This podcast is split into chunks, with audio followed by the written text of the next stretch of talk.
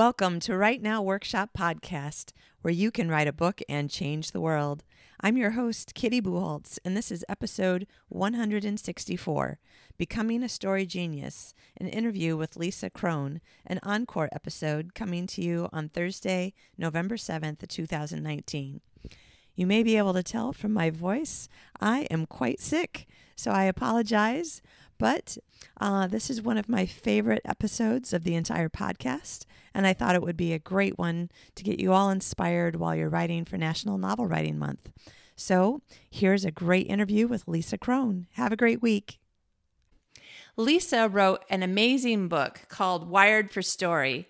And then she followed it up with another amazing book called Story Genius.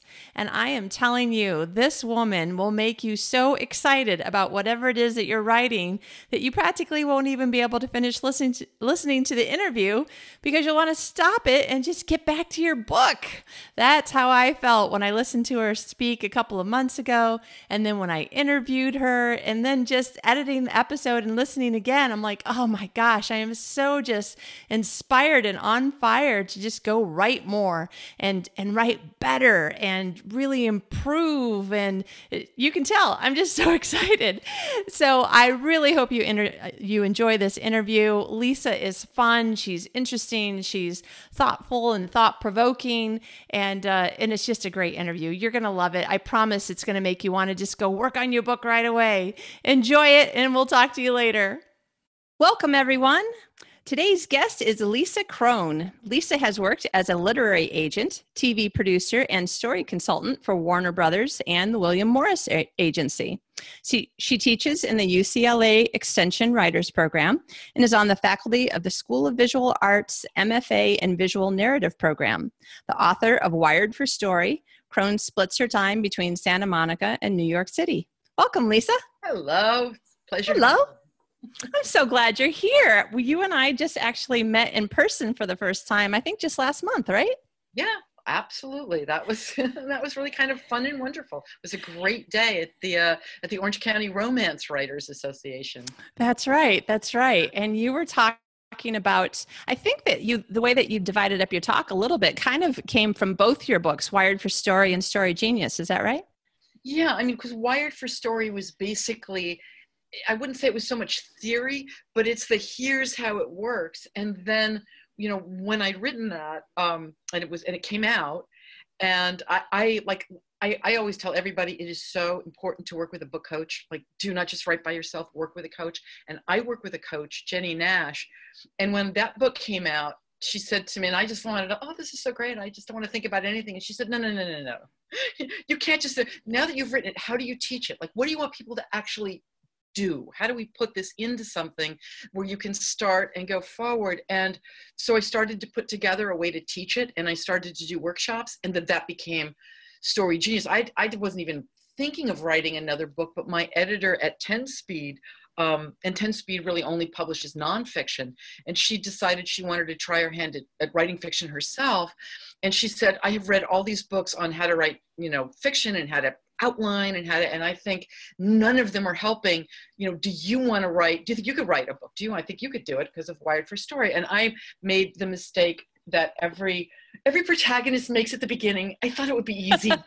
I went, of course, I could do it in my sleep. that to be the hardest thing I've ever done.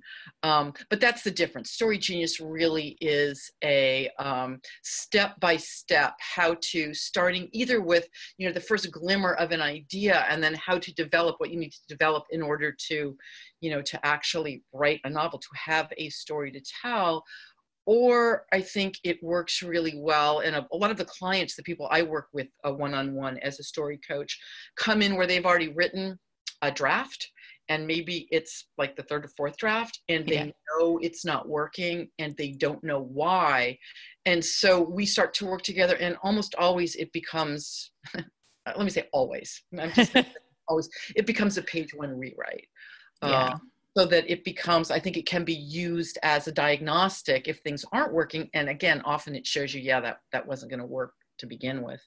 Yeah. But even if you're halfway through it kind of will be allow you to answer the questions to develop the the material the story so that you actually have something you know to write about to say there there there's a there there. And, right. you know what most manuscripts become which is a bunch of things that happen yeah, yeah. Now, reading your Bible, uh, I keep saying Bible today. reading your bio, um, you have a lot of interesting things going on, or or have over the course of time. And I also, you know, was living in LA doing some film and TV work, so mm-hmm. I'm more familiar with what you do. But can you tell us, like, how did you get started on this idea? First of all, I mean, your idea is pretty different from a lot of the other yeah. how to write a story ideas out there. Yeah. Well, I don't think there are many how to write a story ideas. There are how to write a story idea based on start on page one and now here's how to write. The way that, that I came at it is that I've spent you know most of my career until I started doing this in, in either publishing as a I worked in publishing and I worked as a literary agent and then for a long time I was reading books to film for uh, the William Morris Agency back when it was just called, you know, before it was William Morris Endeavor, you know, it was just William Morris and Warner Brothers and, and, and a lot of other studios. And and because I had to, I mean, I read thousands and thousands of manuscripts, and most of them, I mean, I've worked on screenplays also, but most of them were books. It was books to film, and and it wasn't just you know reading it and going, yes, this is great, or you know, no, you don't want it. I had to to say why, and what I realized is that what was pulling me in, and what and what was grabbing me, and the way these these writers were going wrong, and it was almost everybody, um, had nothing to do with what I'd been taught, had nothing to do with what I expected, had nothing to do with if the plot was rip roaring or if, you know, if the writing was lovely and luscious. It had to do with the story and what was that? And that's something nobody was talking about, like really literally nobody. I don't think anybody teaches what I teach. And I don't say that to go, I was like, oh my God, is that bragging? But it's just nobody else teaches it. Nobody right. goes. And I think that is what story is and very kind of you know a really neat you know serendipity synergy or whatever. At that moment and as i was thinking that brain science you know neuroscience was having a, a real like breakthroughs all the time. And i realized that kind of what i thought of as story and what we come to story for and the way we make sense of things and it was my sort of theory turned out to be no that's how we process information. No that yes. stories. No that is what we are. That is kind of what the brain is and that those two things together you know made made all the difference. And that's what when um you know my agent took the book to 10 speed that is exactly what my brilliant editor said. She said yeah that's it. She said in fact she said can you put in more brain science? And i said yeah awesome. It was one of those moments i don't know if you guys have this is kind of like when something is such a good idea it, it's almost like you're sitting in an ejector seat. Like i read the email and i sprang out of my chair and i was just pacing it yes. And so i spent months just reading you know reading the neuroscience and you know not only are we in that that part where there, there were especially then so many you know breakthroughs and so many studies but you know because of the because of the internet I could find a reference to a to a you know to a paper and within 10 minutes I could be reading like the doctoral dissertation of somebody that was you know who was like cutting edge. And it, one really sort of sad thing is I thought okay okay let me actually then also get like a textbook to see what's you know what is actually taught out there in terms of cognitive psychology. I wanted to really look at that. Right. so, so i bought a textbook and textbooks are expensive. So I think I spent about $150 on this book and I started reading it and it was it was and it was the current book that was being used 10 years out of date. 10 years out of date. Things I was going, no, that's not true. No, that's not true. No, this study over here has now proved the exact opposite. So it was it was really kind of great to be there, you know, on the cutting the cutting edge on that level. Yeah. So anyway, that that was kind of what what brought me to it. Yeah, that is so interesting. Um, I, I, tell people all the time, you know, if I were 18, I would totally be going to college and being a neuroscience right now. But we'd be in the same class. Yeah, but you know, it wasn't a thing when mm-hmm. you know, not when I was. Yeah, the best you could you could do be a you could be a biologist, some sort of biology right. scientist, or you could be a psychologist. But there was nothing in the middle. Right. Um, and then I heard this speech when I was in, uh, I was living in Australia, mm-hmm. and there was a speech by an anthropologist who I think actually was Greek and teaching at a at a school down there. And I actually uh, saved out the speech because it was so it just hit me so hard like this is exactly what i've been trying to figure out how to learn you know and he was saying you know this is this is his take and this is also me trying to remember and yeah. repeat it correctly so uh, yeah. but yeah yeah um but so to paraphrase him mm-hmm. the thought was um the very first storytellers from very first you know beginning of mankind they were people who came from outside the safety of the camp saying there's a tiger out there and he's got really long sharp teeth. And people were like oh i needed to know that. That will help me to stay alive. Or there are red berries out there and they will make you you know like look like you're dead for three days and then you'll come back to life and people would be like oh that's really interesting i really needed to know that but then they would make the story more and more and more interesting but the way that he said it it hit me that's what I read fiction for. Like, mm. I need to know what would I do if I were, you know, captured on a pirate ship, you know? right. And, and, but the thing is, and here's the really key thing it's like, chances are, I'm going to guess that neither one of us are ever going to get like captured on a pirate ship. Right. We're reading historical fiction, like like neither one of us are going to be like the first empress of China, unless yeah. the Wayback Machine, a real one, and we're going to go back and, and you know we're going to. But but here's the thing stories are are are also about and primarily about especially in the past 150000 years um, since the need to actually you know belong to a group was hardwired into the way that we into our brains. It's it's a it's a there are like people talk about lone wolves. There are no there aren't even lone wolves in the wolf community. Yeah. you know, we're all people who need people and we are hardwired to need to belong to a tribe on that level. And what it really does is is that stories stories tell us about human nature because human nature remains the same. If we're talking about the Empress of China, if you're talking about what it would mean to get pulled onto a, you know, a, a pirate ship, you know, if you're talking about, I'm reading right now because I try to read like in every, in every, almost every, only a few genres. It's like, oh, please don't make me read that. Um, but but I'm reading for the first time, you know, the Hunger Games, and I'm really liking it but again now there's someone from the future but she's us and we're her. That's yeah. what we come for. We come to every story you know and we're hardwired to ask in our cognitive unconscious. We don't consciously think this is you know what am i going to learn here that'll help me make it through the night? What am i going to learn right. about human nature how we treat each other? Yeah because even if you don't get um, kidnapped onto a pirate ship if you get roped into a meeting at work that you weren't expecting and somebody blindsides you with something I don't know, but I suspect that a lot of the things that we have dealt with in fiction or some other nonfiction is subconsciously helping us to make a decision on how I'm going to handle this moment when I'm oh, blindsided oh, in a meeting.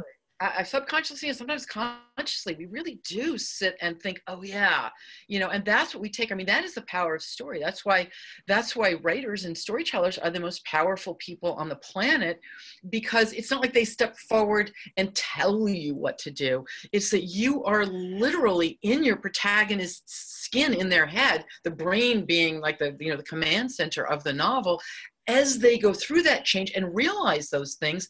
And so, since you're seeing through their eyes at the end when they have that aha moment, their realization becomes your realization. In fact, they've done functional MRI studies that show when you're lost in a story, same areas of your brain light up that would light up if you're doing what the protagonist is doing. I mean, it really think of story like it's the world's first virtual reality. You know, you really right. are there, and you don't have to wear that stupid geeky visor. You know? yeah. Rift or whatever that thing is it's like you don't even need to, to, to put that on it's that's how we see things and i think also just circling back interestingly to what you said about you know uh, you know there's a lion and you, you better be careful i think that that part of of of part of what's hard about being a human now is that we're wired to live in a world we don't live in anymore. Meaning, like 100,000 years ago, I don't mean like the 50s. I mean like, right. like and so people are always going why are we why are why do we fall for sound bites? You know why are we so easily like taken in? And it's because well we're hardwired to respond to exactly what you just said. Lion run. Okay i'm going. Yeah. We're not we're not used to being able to think about what's your five year plan because when we were wired five years making it to tomorrow was like your accomplishment. So i think we should be kinder to ourselves about that you know on that on that level yeah, that's a good point. I hadn't really thought that through in words, but I like it. That's a good thought. Yeah, yeah, that's and again, you know that's what stories that's what stories do stories take us in and they change how we see everything yeah and that is the power that they've got but in order to do that you have to really write a story it's like that that that that that phrase i that that quote i like so so so much because people people want to think about well i want to write a story so they want to learn how to write and they want to learn about writing. Really bad idea not the point because that's that's not what you need to know. What you need to know is story and how to and what a story is and have a, have the makings of a story before you can write it. When I say the makings of a story, I'll say in a sec. I don't mean like what's going to happen in the story from page one forward, but if it's if it's just about writing and not about story, you think, well, why do we need to talk about story? If you wrote this book called Wired for Story, if we're wired for story and it's there like in the architecture of our brain already, which it is, why do we need to learn about it? And the answer, eh, the, the problem is we're wired to recognize story. We're wired to respond to story. But right. reading a story is completely different. And it's that quote that I, I wasn't going to forget. I'm totally going to say the quote that I like so much, which, uh, which, uh, uh, which was something that Flannery O'Connor, the great Southern writer, she once quipped in an interview. She said, "I find that most people know what a story is until they sit down to write one." I can't tell you how true that is. I mean, it's really, in, you know, in my experience, I mean, I can't tell you how many manuscripts I've read where if you said to me, what's it about? I'd go, it's about 300 pages. no idea. It's just a bunch of things that happen. And that's the problem. And again, yeah, I think the, the problem, you know, the thing that I, the place where I, am probably the most incendiary um, is, is I think that the two schools of writing, you know, that are out there, being a pantser, meaning you write by the seat of your pants, you start on page one, you go forward, or a plotter, meaning you think about the external plot and you go forward. I don't think either one of them work. I think they will lead you astray. I think that is why they say, I mean, statistics or whatever, the, the number out there, you know, from studies is, is that out of a hundred people who sit down to write a novel, only three of those hundred people are going to finish a first, just a first draft. Ninety-seven wow. people are going to go. You know what? I'm going to go do something else at some point along the line, and I think that's I think that's why. Yeah, yeah. Mm-hmm. Or I I would have guessed in the 97 maybe one of the three, but probably somewhere in the 97 are the people who are working on the same story for years in a row. Right, right, right. And never quite get to the end or never quite, or you get, you know, there are people who I've had people come to me and go, yeah, you know, I'm trying to write and I get about 30,000 words in and then I don't know where to go. And then I just stop it. So I've got like eight projects that just end right, right there. Right. And those 30,000 words probably are not very good. I don't mean, and I don't mean they're not, might not, it might be completely beautifully written, but, right. but there's no story there. There's no mm. there there. It's just, again, a bunch of things that happen which you know in my experience like i say uh, you know reading manuscripts for more decades than frankly i want to admit to being alive um, most of them that's exactly what they are they're just a bunch of things that happen they're not a story and that's because you can't start on page one that's because there's so much you need to know and do specifically before you get there so I was just going to say, yeah, we've named yeah. the problem. Now, yeah. what are some of the solutions that you suggest to people? I mean, here's here's the thing to think of. All stories begin in medias res, which is Latin for in the middle of the thing. And what that means is, is that page one of your novel is the first page of the second half of your story.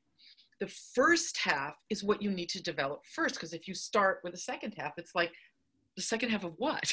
yeah. so they're there, and now you're just writing forward generically. I mean, what you need to do, and again, I can't go through like like every every. Eh, that's what that's what my books talk about. Right. Need to figure out first is, well, you know, besides what are you writing about? It's like, well, then who's your protagonist what is that internal struggle because the key thing to think about i mean if you want to let's just talk about what a story is how about that i mean yeah yeah that same description that that we could definitely talk about and i think that would make this this clear.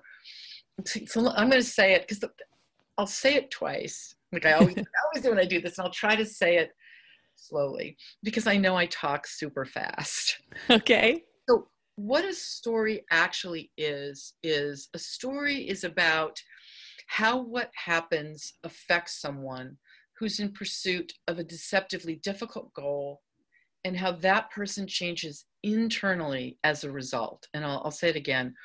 A story is about how what happens affects someone who's in a, who's after a particularly difficult goal and how that person changes internally as a result. And so let's break it down so we can see what a story actually is. So a story is about how what happens and that what happens is merely the surface of the story and yeah that's the plot the plot does not come first story first plot second it is merely the surface of the story and if i leave you guys with nothing else it's that your story is not about your plot. It is not about the plot, and that is why. And this is like, again, another one of those totally incendiary things to say, and I, I but I say it anyway. um, if it was up to me, I would burn every story structure book from the hero's journey on forward. they imply that story is it has an external structure, and if you write toward that structure, you're going to have a story. Actually that is how you end up with a bunch of things that happen. And the cheat of those books is that they use examples of books and movies that you're familiar with and so you're already supplying the internal story you're already supplying the struggle that that protagonist is going through internally and so it's very easy to go oh yeah okay so i'll make this happen on page 20 and that happen on page 50 and you know and then there's going to be that reversal whatever that is and then they're going to have the you know the um whatever you know whatever on page 150, etc. And, and, again, you end up with a bunch of things that happen. So it's not about the plot. You cannot just look at a plot and then and then go from there. Stories about how what happens, that's the plot, affects someone. That someone is your protagonist. Your protagonist is your reader's avatar within the story. And and to kind of to make the point, everything that happens over here in your plot, no matter how how objectively dramatic it seems to be birth death follow the roman empire it's neutral and has no meaning unless it's affecting the protagonist. It gets all of its meaning and emotional weight based on how it's affecting your protagonist in the moment but not as a one-off not like well your protagonist you know like doesn't like hates cold weather and it's snowing over here in the plot so your protagonist is going to you know stay home and have some cocoa but how it's affecting her in pursuit of a deceptively difficult goal. And that you've probably, I'm sure you guys have heard it referred to as like the story problem, the story question, the plot problem. I'm going to call it the plot problem. Okay. And that is that difficult thing that life is forcing them to confront. And it has both an external and an internal component. But there's something really difficult that they have to face and do because stories about change. And, and change is hard. The thing is, all change is hard. All change is hard good change is as hard as bad change. It's just as hard yes. to leave home, you know, to get married as it is to leave home to get divorced. In fact, right. there are times it's easier to leave home to get divorced. so your protagonist is struggling. They've got to be struggling all the way through. So it's about how what happens, that's the plot, affects someone, that's the protagonist in pursuit of a deceptively difficult goal. That's your plot problem. And how that person, meaning your protagonist, changes internally as a result. And that, my friends, is what your story is actually about. Story is about an internal change, not an external one. It's not right. about the plot, it's about how the plot affects the protagonist. It's that internal, not external change. And if you're thinking, wait a minute, my protagonist needs to change from what to what? Why does my protagonist need to change? And that's aha. As we said a minute ago, all stories begin in medias res, which means that your protagonist enters the story, right? If they're standing over here on the other side, page one hasn't happened yet. They've already got a long-standing problem that probably began, a long-standing desire that probably began in childhood that they are now going to walk onto the page with and that your plot is going to force them to go finally really go after. But they also have a just as long-standing misbelief something a misbelief about human nature not a misbelief about some factual thing but a misbelief about human nature about how we treat each other also that came into being very early in life that's been keeping them from getting that thing that they want. And that has ricocheted through their life until your plot now is going to shove them forward and everything that happens in the plot as it forces them to go after that thing they want and yet at the same time really have to face and bring to the surface that misbelief and see it for what it is so everything that happens in the plot gets its meaning and emotional weight based on how it touches on that internal struggle. And the internal struggle is something that I call your novel's third rail. That's what gives meaning to everything. That is what, when you ask me, like, like where did this come from? That's what I realized in reading. That if it wasn't affecting someone in terms of this, this goal that they had, and they were feeling something, and then it was forcing them to make some sort of internal change in every single scene in terms of how they saw something, it was just a bunch of things that happened. Yeah. So so that's what you know that's what a, a story really is is about. When people talk about narrative thread and you think well that means the plot. Totally untrue. Narrative thread is this internal struggle because the plot, again, is one problem that grows, escalates, and complicates from, from beginning to end, actually, that started much earlier in your protagonist's life. The same thing is true of, of their this combination between the misbelief and the desire. And you have to know 100% what those things are, not as a one-off, not as a sentence, not as a, I can write it in a paragraph and sum it up, but really going back and creating these, these story-specific moments that create the lens through which your protagonist is going to see everything when they step onto the page and it's going to have created a lot of those balls in play. If we had more time we could talk about how that happens as well. Yeah. I was just thinking if i'm understanding you correctly the plot is actually going to come out of these struggles and and internal changes and the decisions that you make based yeah. on the struggle right? Absolutely. I mean okay and even if let me give you an uh, uh, uh, let me give you a quick example. Okay. Even if let's say and a writer might go okay yeah i, I get that. But what about a, a book or and i haven't read these books but i have seen the uh, Starz tv show. What about outlander? Let's talk about outlander for a minute. Because, okay you know there she is and you know and if claire is we're going to say she's a protagonist although we totally want to think about jamie. But yeah. we're not going to do that because then we won't do anything. Yeah. um, so let's talk about Claire, and and she's going to be, you know, it, for those of you who don't know the books, she, uh, you know, she she um, they, they kind of open, and I think it's 1946, and mm-hmm. so she lived, you know, up until 1946, and then she's going to find herself very quickly in 17 uh, in 1743. Uh, uh, okay, so she's totally not going to be. it's going to be totally different, but yet it is her past that not only defines and I, again we don't have time to go into it but it's who she was and what she knows and how she sees the world and what she has the ability to do that defines what she's able to do and how she sees the world in 1743 and in fact that saves her.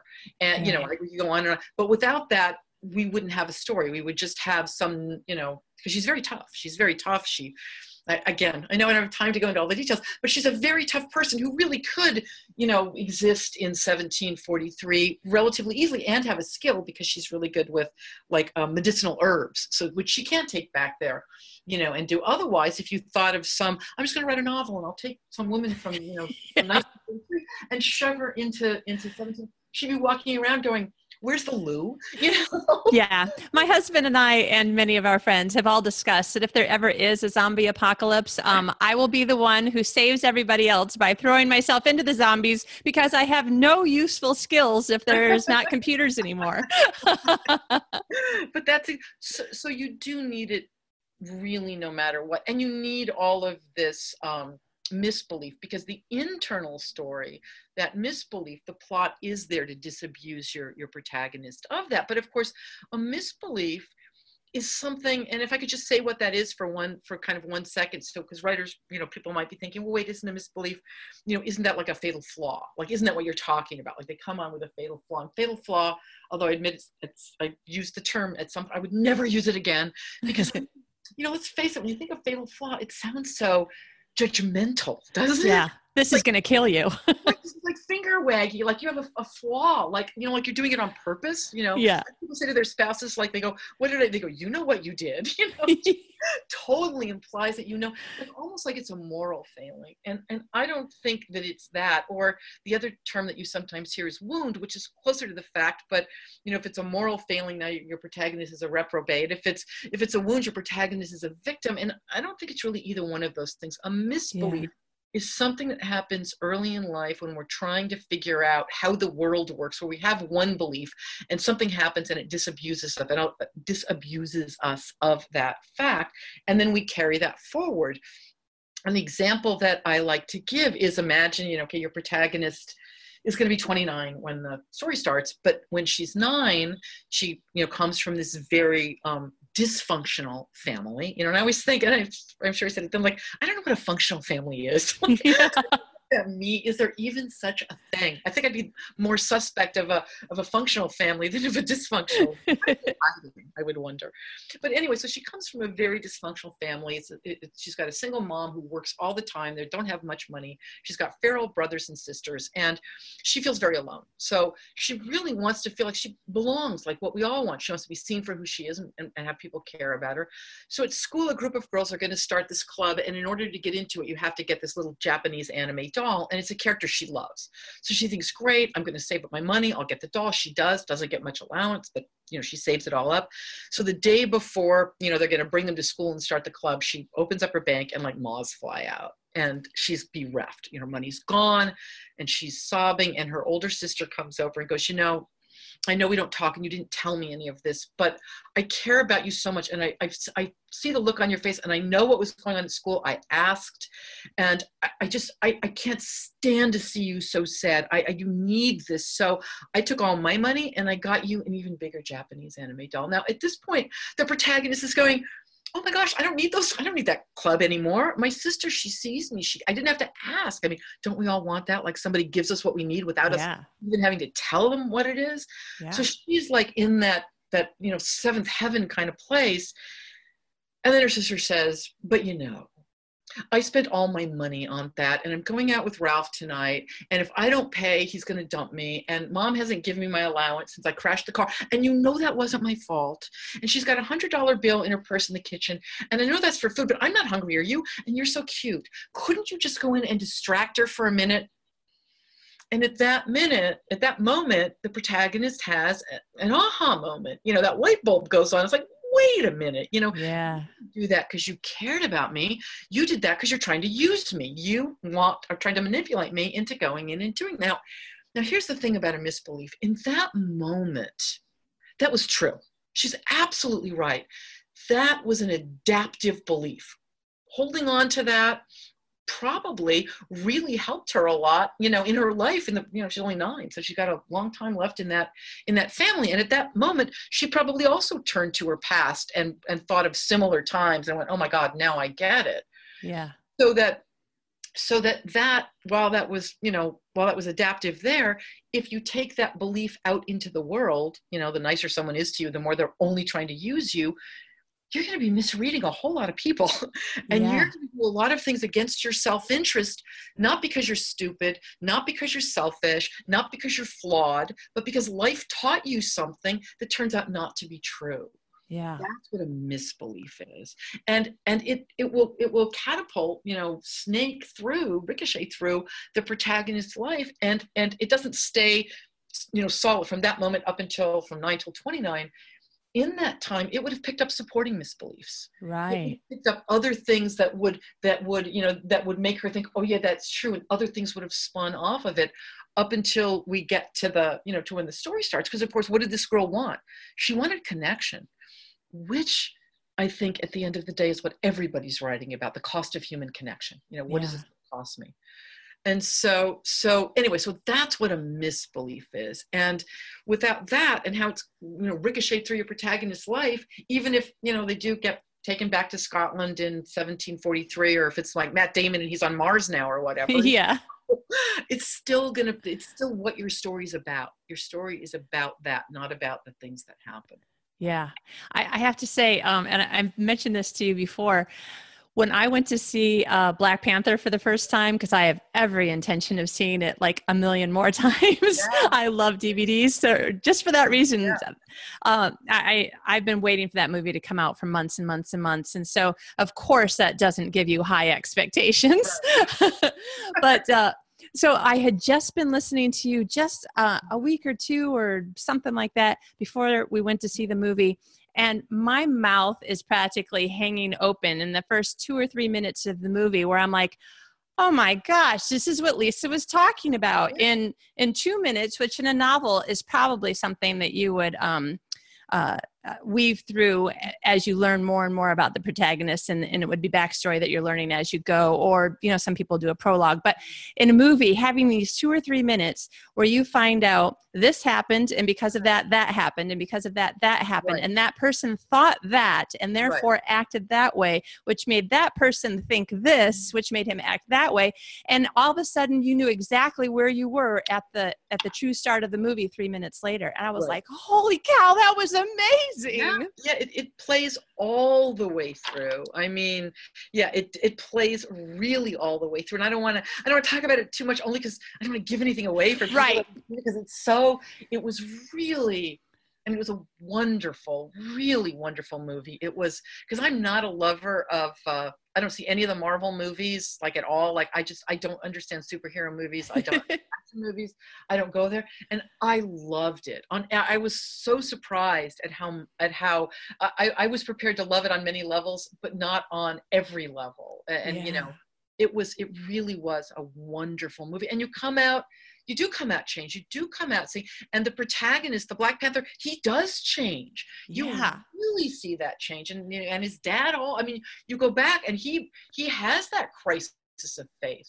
It's good. Yeah, no, no, it really, but again, in talking about backstory, and, and can we talk for one second about yeah. how to put it in and the difference between, I mean, the difference between a novel you know, or even a memoir, just just prose and and movies or TV or or plays, is that you know novels can take us to the one place that I think really thankfully, although who the heck knows what they're doing in Silicon Valley right now, we can't go yet, which is to what someone's actually thinking. That's what we come to story for. We come to story for I see what's going on on the surface.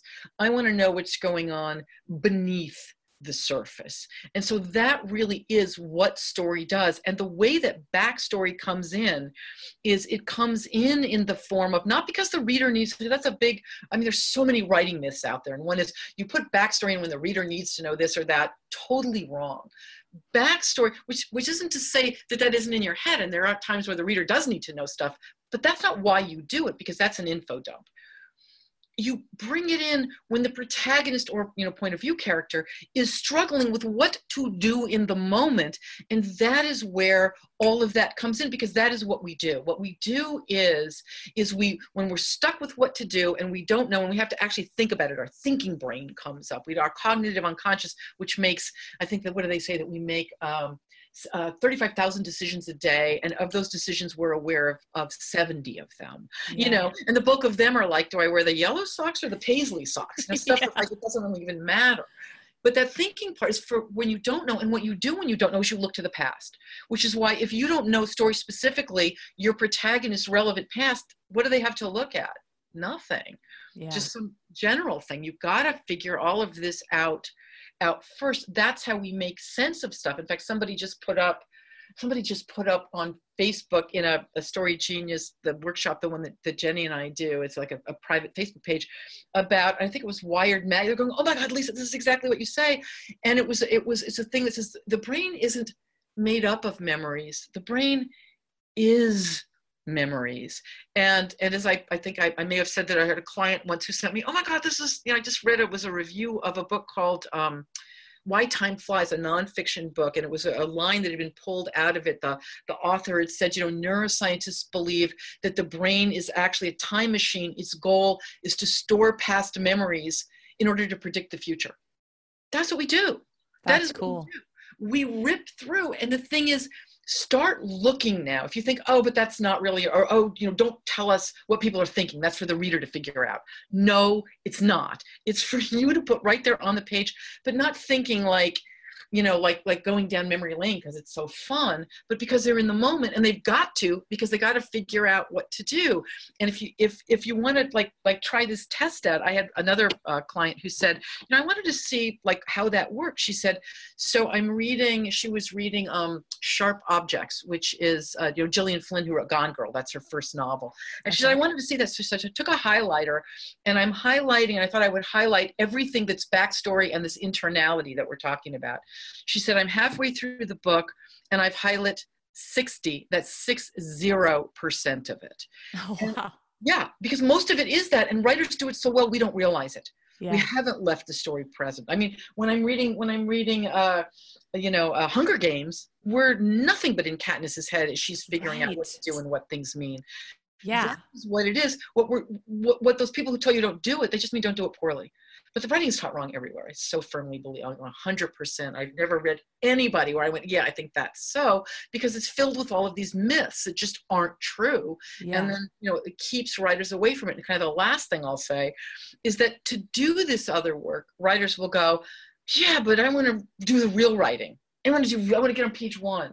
To which I would say, well, what is this like chopped liver? But here's the thing: this isn't pre-writing this isn't research. This is writing because that 60% it's just that, that while we read books in you know page order very or page one going forward we don't write books that way.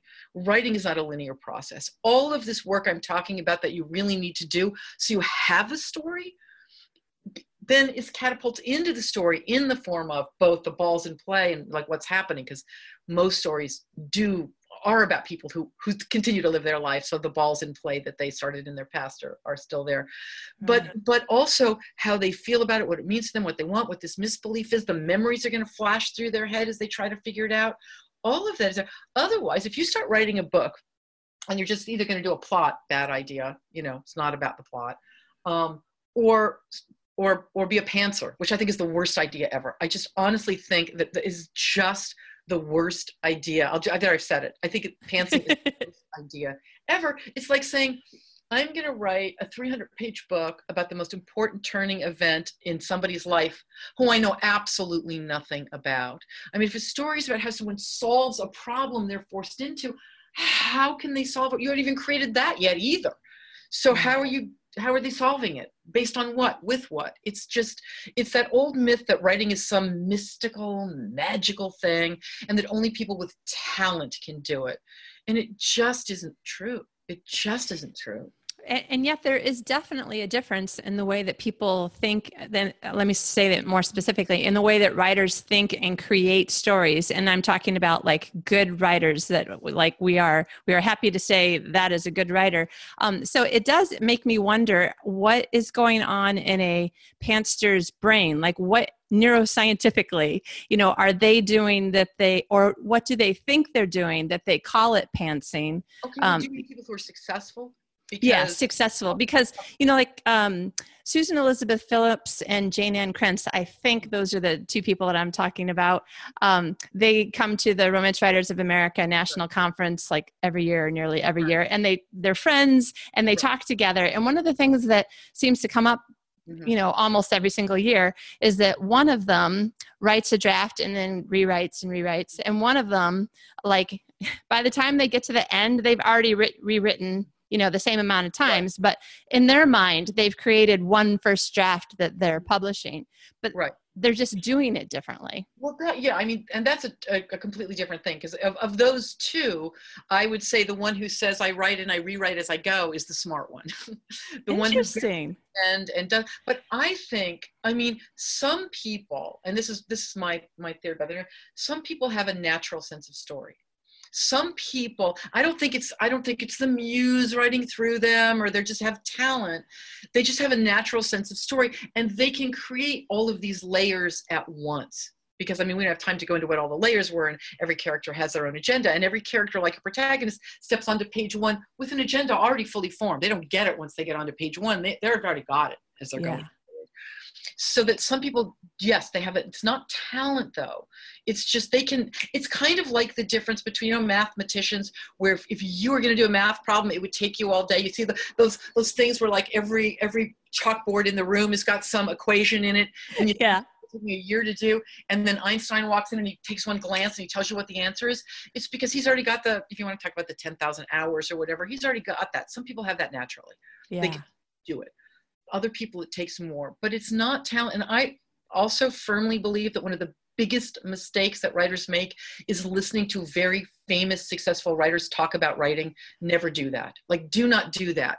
Because they've got that thing they've got this way that they do it and it works for them. It yeah. doesn't mean it's right or the way it's done or that it'll work for you. It's usually depressing you know they've got that. Yeah, it's like I remember listening to uh, uh oh god, what was it? Uh, uh, Harlan Coben talk about that, and some of the stuff he said was good, which was you know if he if he stops writing or, or if he pulls something out because people have so hard time you know getting rid of their darlings.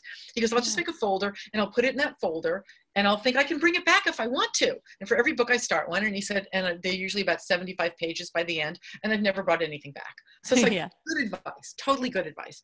Um, but but he says, yeah, and as I get toward the end, I'm writing like 75 pages a day, and I'm just going forward. And if you're watching an audience hear that of writers, you start watching, you know, like shoulders go down. Like people are like, and they're thinking, I guess I can't be a writer because I could never do that. Or that one of the quotes I particularly detest is Elmore Leonard, his, you know, like writing a novel is like driving a car in the fog or the dark, you know, you don't know where it's going, but you can just see the head. And maybe for him, most people are going to drive off a cliff. Just yeah. Work that way. So yeah. Really bad advice. I, I, think, yeah, I think most famous writers give the worst advice ever. Also because, and then I'll shut up, I know I'll stop. Also if you don't if you don't if you never had to deconstruct story if you don't know what it is that is if you are one of those people that just sits down and writes you don't know what you're doing how could you teach anybody you can't teach something you didn't have to learn yourself you absolutely yeah. can you know cognitive scientists will tell you that you have to learn it so they really do think that you just sit down and then you start writing, you know, if you have the talent. And if you don't, oh well. It's like, I mean, the first, the only thing I ever got published in the New York Times, because I never tried to, but was a letter to the editor. And it was like, what's her name? J- Jhumpa Lahiri, who wrote The Namesake and all that. And she had written this piece about the sentences of my life. And she goes, I just sit there and I write sentences and they just come to me. And I don't know how they're going to be together. But then at the end, I got a novel and I just wanted to punch her in the face. It's like, really? Well maybe that works for you but if you're giving that advice to everybody else you know you should be quarantined yeah doesn't work that way you know it's it's funny because you were talking about outlander earlier yeah. and when i it might have been my very first uh, writers conference um, that I went to with the Romance Writers of mm-hmm. America, and Diana Gabaldon, the author of Outlander, was there. And it was, um, if I remember right, it was still early-ish in the um, like the six she was mm-hmm. she was already quite successful but the success still seemed when you were in the audience like it felt new to her mm-hmm. um, so i don't i don't know exactly you know how long she'd been writing but she has a phd in something that will make anyone feel stupid i can't remember what it was but i remember thinking oh my gosh this woman is like so educated she makes me feel like i know nothing but the way that she was describing how she writes i was like i would have to just jump off a cliff if that was the only way I knew how to write a book. Like I would never, I would in a million years I couldn't do it that way. Uh, but it was her way. It was the way that her brain put things together, and it was really interesting to listen to someone else talk about it. But I was so glad it was just a panel of authors, not somebody saying this is how you should do it. Well, the, but the problem is, is writers hear how another writer does it and thinks that is how you should do it. I mean, yeah. that really is the problem. Um, but your books are like trying to lead them back to their their road, right? That is my goal because of the, you know, I'm especially these days, we need the power of story because here's the thing. While while writers will sometimes eschew that, no, it's about art, I'm just going to sit down and I'll see what comes. The people who really know how to use story and know all of this way better than writers are marketers and right. televangelists and politicians. And right now, please, storytellers, save us. Yes. We're going off a cliff really fast. Yes, yes. So, I, you know, I totally agree with you learn to be a storyteller. Learn to be to bring us in. Don't tell us. Because that's i mean again not to talk about the right the, the, the right knows how to tell a story and the left wants to explain it to you. And nobody wants things explained to them. Like they just don't. Your analytic brain comes up and it's going to argue with anything that's explained. Yeah. story and you got to know what that story is you know that it is about that internal change so let's just um, real briefly yeah. give us an idea of what you think that is the the way to c- approach your books. Like, should you read this one first if you're in this place in your storytelling, or this one first? Um, should you try to you know have come up with some ideas before you start like uh, tell us what you think that people are going to um, be best or or maybe there's different ways that people will yeah. be able to to get it the best and also be sure to tell us a little bit about this creative live class that you did i okay. love those creative live classes yeah it's re- it's yeah it's a, an amazing site um, and they're really nice people too, which was ah. really sort of thrilling. Um, I think, I mean, it's a really good question. If you're if you're writing and you just want to write, I think I think Story Genius is the first one to pick up. Um, I love Wired for Story. It's got much more science in it.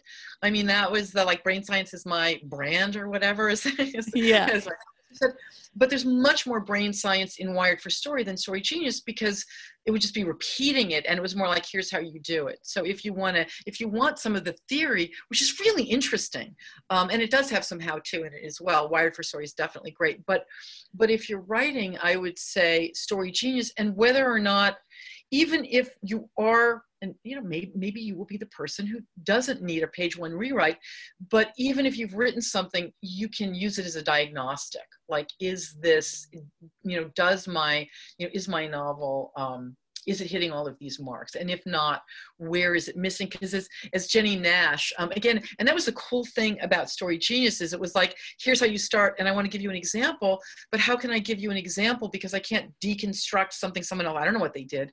So Jennie Nash again um, who's again a great she's a great she she, she works with uh, she's got a company called author accelerator that is she's just such an entrepreneur she's amazing wow but, um, and like i said she's my book coach we met because we both teach at ucla extension and so that's how we met um, and she said, "Oh, I'll develop my next novel within the pages of Story Genius." Which, oh, and that's the that's the example author. Right, that's the example all the way through, exactly. And um, and she thought that would be easy. We both thought it would be easy. It's like,